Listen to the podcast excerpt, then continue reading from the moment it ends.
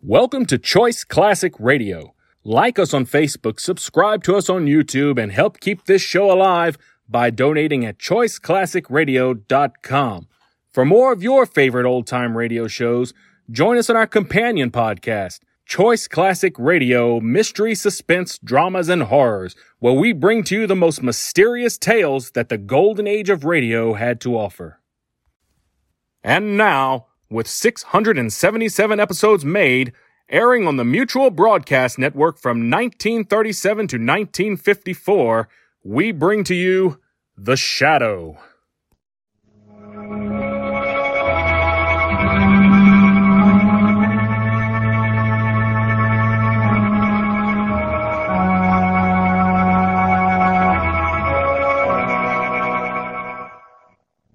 Who knows what evil lurks in the hearts of men?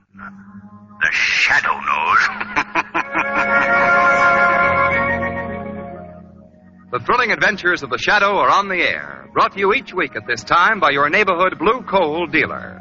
These dramatizations are designed to demonstrate forcibly to old and young alike that crime does not pay. The shadow, mysterious character who aids the forces of law and order, is in reality Lamont Cranston, wealthy young man about town. Several years ago in the Orient, Cranston learned a strange and mysterious secret the secret of hypnotic power to cloud men's minds so that they cannot see him. Cranston's friend and companion, the lovely Margot Lane, is the only person who knows to whom the voice of the invisible shadow belongs. Today's drama, Dead Men Tell.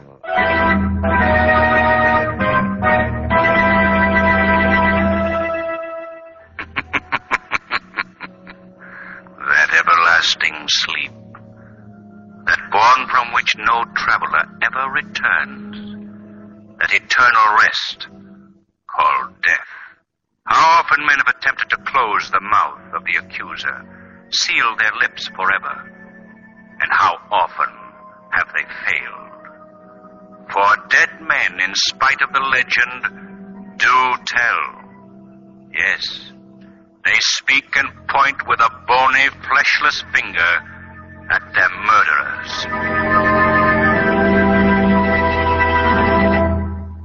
Sign right here, Matley. Right on the dotted line. No, no, I won't do it. You like living, Johnny. Either you pay up or it's spring some flowers for you. Oh. Okay, okay, let go of me. I'll sign. That's better. But this notice of fifty thousand dollars. Yeah. I only owe you ten thousand. Just a little interest, Johnny boy. Just a little interest to keep me happy till your old man dies and leaves his dough to you. I gotta have something extra for waiting, don't I? Go ahead, sign. All right. Ah. Now remember, this is a little business between you and me. One word from you to your old man about this, and, uh, well, I collect my money that much sooner. You get it? Now get out. Okay. All right, he's gone. You can come out. Get it, Max? Sure, he got it, Sheely. Where is it? Here. Read what the paper says, Julie. I promised to pay Max Murko the sum of $50,000. Fifty. When, Max? When his old man dies and leaves it to him. And you let him get away with this? This old man is good for 20 years yet. Yeah, but will he live that long? That's the question. Now listen, Murko. My cut of that 10 grand was 2500 I want it now. And I say you can get it. I'll get it or I'll... You'll what, Julie? You killed him. Yeah. Let that be a lesson to you, Gloria. Max Marco does things his own way.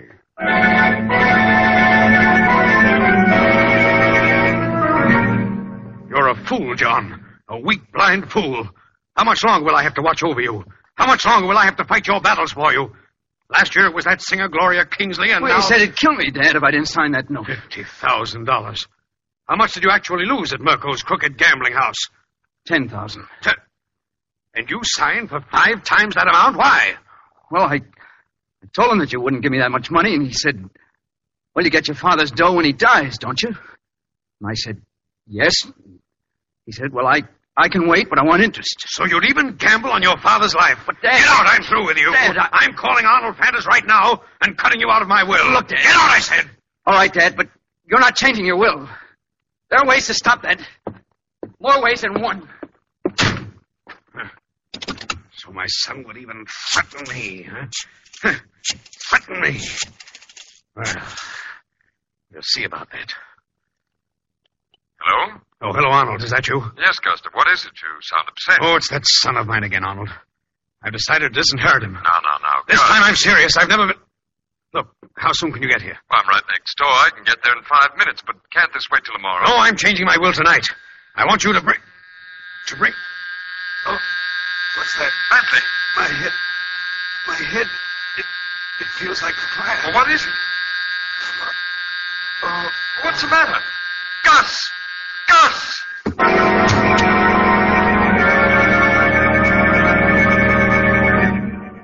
Well, you know how it is, Cranston. Here today, gone tomorrow was just one of those things. Who is he, Commissioner? Gustav Mantley. The broker? Yeah. Well, isn't he the man whose son got so mixed up in that scandal last year, breach of promise and all that? Yes, that's right, Lamont. Nightclub singer, wasn't she? Gloria. Uh, G- Gloria Kingsley. That's right, Gloria Kingsley. Yes. And if I remember correctly, that wasn't the first time that John Matley has been in trouble. Always had his father to buy his way out of scrapes. All of which means. That the father's death looks very suspicious. Hold on to your hats, boys. Here we go again. Now, look, Cranston, there were no marks of violence on Gustav Matley's body. Medical examiner says there was no evidence of poison, no foul play, and you're making a murder out of it. Commissioner Weston, Yes? I'm John Matson. Oh, yes. You told me on the phone that you wanted to see me. Yes, Matley. Uh, sit down, boy. Thank you. Uh, this is going to be something of a shock to you, but you. My father. It is about my father, isn't it? Yes. He's dead. I knew it. I knew it would happen. You did? You knew it would happen. Well, my father was a very violent man. He flew into such terrible tempers. The doctor warned him that he would die of heart failure someday. Heart failure. Well, it might interest you to know that the medical examiner found no indication of heart failure. No evidence of anything that might have caused your father's death. Well, what did he die of? That, Mr. Matley, is a mystery. I was just wondering. Huh? Say, what is my office? Grand Central Station? Arnold Fantis. Yes, John. I heard that the police had sent for you, and I came here to help you. I don't want your help. you Wait a minute, wait a minute. Where do you two think you are? I'll have no more of this. I'm, I'm sorry, Commissioner. You see, I'm Arnold Fantis, the deceased Gustav Matley's attorney. Why did you come here, Mr. Fantis? I felt it was my duty to help John defend himself against this murder charge. Murder? What are you talking about? The murder of your father, of course. It's strange that you say that, Mr. Fantis, because as yet the police are not even sure that it was murder.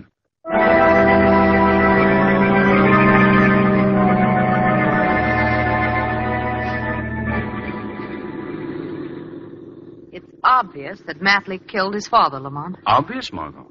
If I were Commissioner Weston, I wouldn't have let him go scot free. well, you're not the commissioner, Margot. Anyway, Weston's assigned a man to trail young Matley. He can't get away. Uh, pardon me, Mr. Cranston, Miss Lane. Oh, what is it, Shrevey? Well, it seems my bosom friend and companion, Big Charlie, and me is discussing this now Matley case in full detail we are discussing. And uh, what conclusion did you reach? Well, we reached that if we had been the father of this now guy, uh, uh, John Matley, uh, we would have taken the boy gently but firmly by the hand and uh, kicked him the heck down the stairs. oh, here it is, uh, Mr. Matley's house. well, I'll see you later, Margot. Oh, Lamont, can't I come along too? No, Margot. Gustav Matley's will is to be read here today, and the shadow is going to be present.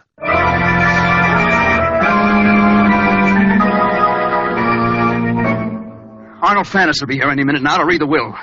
You both better go. Oh, no. Don't forget, I got a 50 grand interest in that will, Johnny boy. I stay. Me.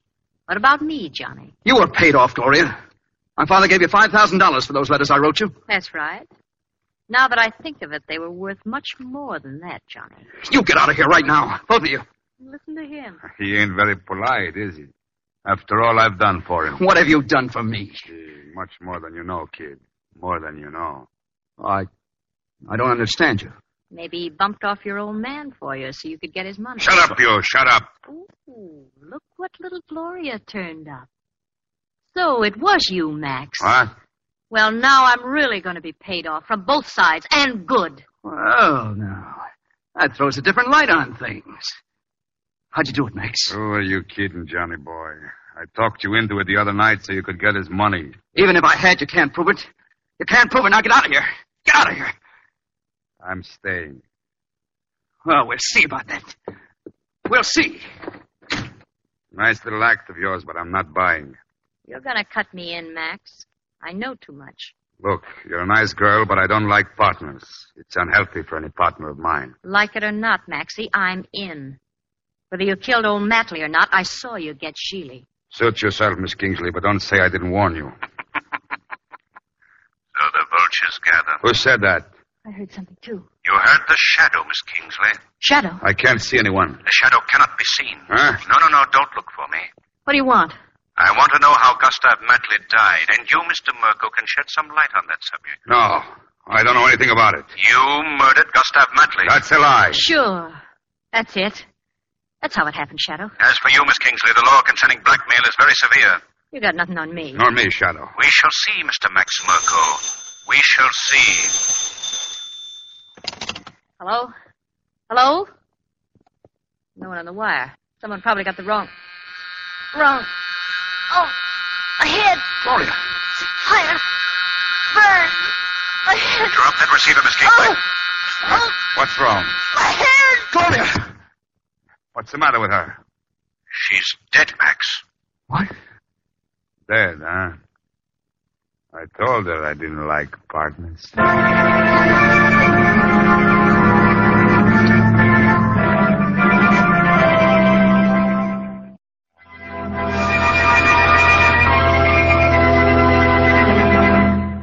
And there it is, Cranston. The telephone people say definitely that the phone had not been tampered with. Well, then why did this Gloria Kingsley die when she picked up the receiver? Commissioner, what sort of an autopsy was performed on the body of Gustav Matley? Look for yourself. Here's a report on my desk here. Thank you. No marks of violence, no poison. Commissioner, can you get an order to exhume the body of Gustav Matley? Yes, but why do you want it? No mention is made in this report of a brain examination, and I Pardon will. me, Commissioner Weston. Mind if I come in? Not at all, Mr. Fandis. What can I do for you? Oh, hello, Miss Lane, Mr. Cranston. How do you do? How do you do? As you probably know by now, Commissioner, the DA has secured an indictment against John Matley for the murder of his I father. just heard about it an hour ago, Mr. Fandis. Well, I've decided to represent John Matley. But I thought that you and young Matley didn't get along. He didn't want your help. Mr. Cranston, I assure you that I've no respect and very little affection for the boy, but after all, he's still the son of my best friend. Mr. Fannis, do you believe him innocent? Now, is that a fair question? Ask the boy's legal representative, Miss Lane. Well, He's right. Well, then here's something that you can do. Sign an exhumation order for the body of Gustav Matley. Well, that's impossible, Mr. Cranston. Gustav Matley's body was cremated. Cremated. Who ordered that? I did. It was Gustav Matley's wish.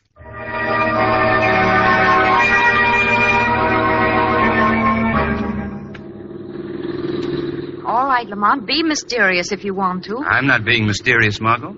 You wanted to come along, and you said you didn't care where I was going. 746 3rd Street. Yes, sir. Well, this can't be it. It can't be. But it is. What are you talking about, Shrevey? Well, you said that we was going to call on a young lady, Mr. Cranston. Young lady, at this time of night?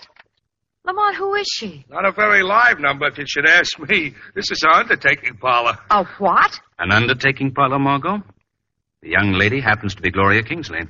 But Lamont, she's dead. yeah, that's what I've been saying. She's uh, dead. What am I laughing at? Worried, Shrevey? Uh, In a word, yes. Going, Margot? Well, y- yes. Well, what can you find out here, Lamont? Margot, Gloria Kingsley has something that she can tell the police, something that they've overlooked. Coming, Margot? Yes, I'll come. See you in a few minutes, Shrevey. Oh, doesn't look like there's anyone inside the undertaking parlor. That's why we came at this hour, Margot. We're going to bring Miss Kingsley's body back with us. Is that necessary? Yes. Let's try the door. Couldn't be locked. I guess undertakers are one group of people who aren't afraid of burglars. Come on. Let's go in. Lamont, I can see a light burning there in the back room. Hardly expected to run into anyone at this hour. Seems to be two men back there. Undertakers certainly keep strange hours. I don't think they're the undertakers, Margot. Who, who are they? I can't quite. Oh, wait. The light's just gone off. They must have heard us. Yeah, they're gone. Come on, Margot. See if you can find the light switch. All right, wait a minute. Here, I've got it. Here. Oh, Lamont! Now, Margot, just the back room of an undertaking parlor, that's all. Yeah, only one coffin here. Gloria Kingsley? Weston said her body was sent here. Now, let's open this coffin lid and see what's to be seen. Lamont! It's empty. Uh-uh. Our friends are leaving. Come on, Margot. Back to the cab. We're following that car that just pulled away. Why, Lamont? Unless I miss my guess, Gloria Kingsley's body's in it.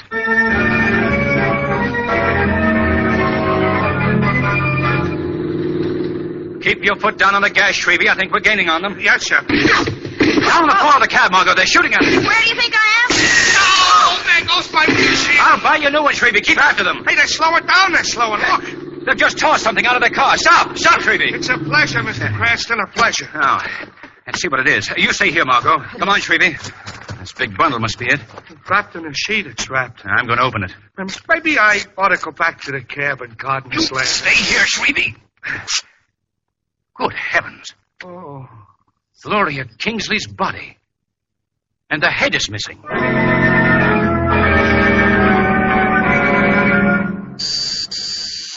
Coming. Oh, Lamont, come in. I've been trying to reach you all over town for the last half hour. You have, Margot? Yes, Arnold Fant has called and says that he has a full confession to the murders from Max Merkel, the gambler. What? Max Merkel confessed? Yes. Gladys has Merkel over to his home, and he wants us to come over there to witness the confession. Hmm. It doesn't add up, Margot. Why? I'll tell you later. Look, you go to Arnold Panter's home. Tell him I'll be a little late. But, Lamont, why can't you go with me? Margot, it just occurred to me that Gustav Matley's will has never been read. And I have a hunch that the solution to this whole mystery can be found there.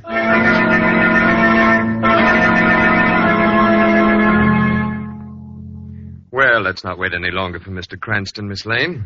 If you'll follow me, we'll have this over with in a minute. You know, Mr. Fenton, I didn't realize that your house was right next door to the Matley home until I came here tonight. Oh, yes, yes. We've been neighbors for years. Right this way, please. Yes, Step in, Miss Lane. thank you. Well, there's nobody here. I know. I merely wanted you to see the evidence before you heard the confession to the murders. Evidence. Last night, Gloria Kingsley's body was stolen from the undertaking parlor and decapitated. The head was stolen. You know that? Yes, Miss Lane. Here, look at this. In this box. Oh, Gloria Kingsley's head. Yes, Miss Lane. Not a very pretty thing to keep in one's house, but you see, that head can convict the murderer. How do you happen to have it? Because, Miss Lane, I am the murderer. You? Does that surprise you, Miss Lane? Oh, How stupid of me. I wouldn't have had to kill you after all, would I?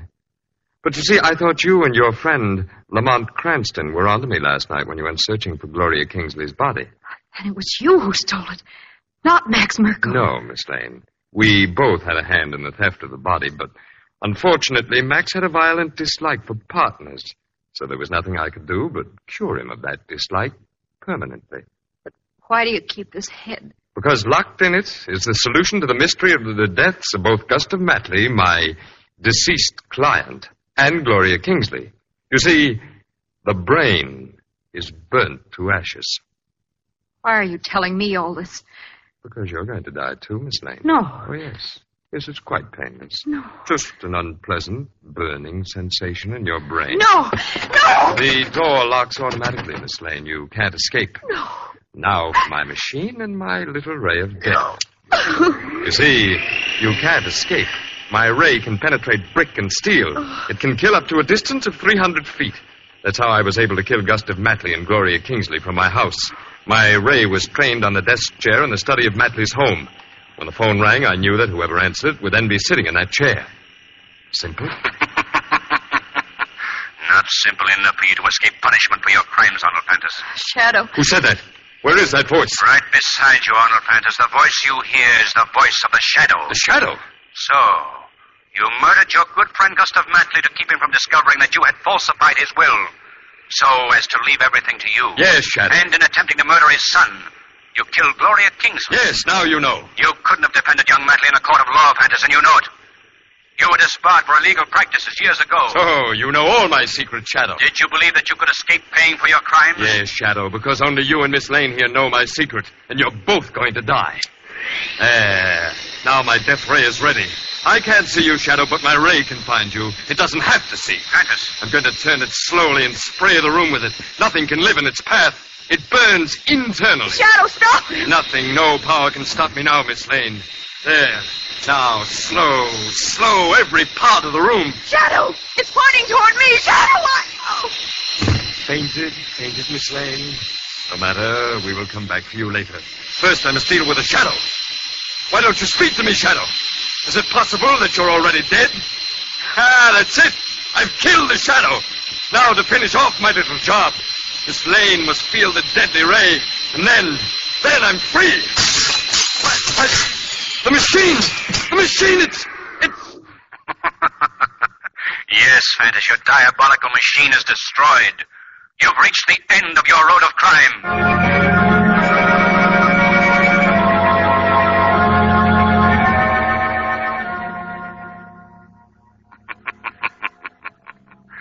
That everlasting sleep, that bourne from which no traveler ever returns, that eternal rest called death. How often men have attempted to close the mouth of the accuser, seal their lips forever, and how often they have failed. For dead men, in spite of the legend, do tell. Yes, they speak and point with a bony, fleshless finger at their murderers.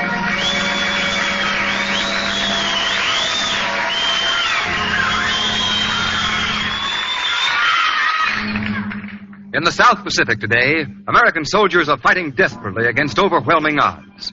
They're making every shot count. Picture an American sniper at work. There's one of them. Perfect. Here comes another one. You can do your bit right here at home. You can help put bullets in that gun. You can help build warships and planes and tanks and all the material of war right this minute. Buy United States bonds and stamps regularly, every week. That's how you can help show that The weed of crime bears bitter fruit. Crime does not pay. The shadow knows. That concludes today's episode.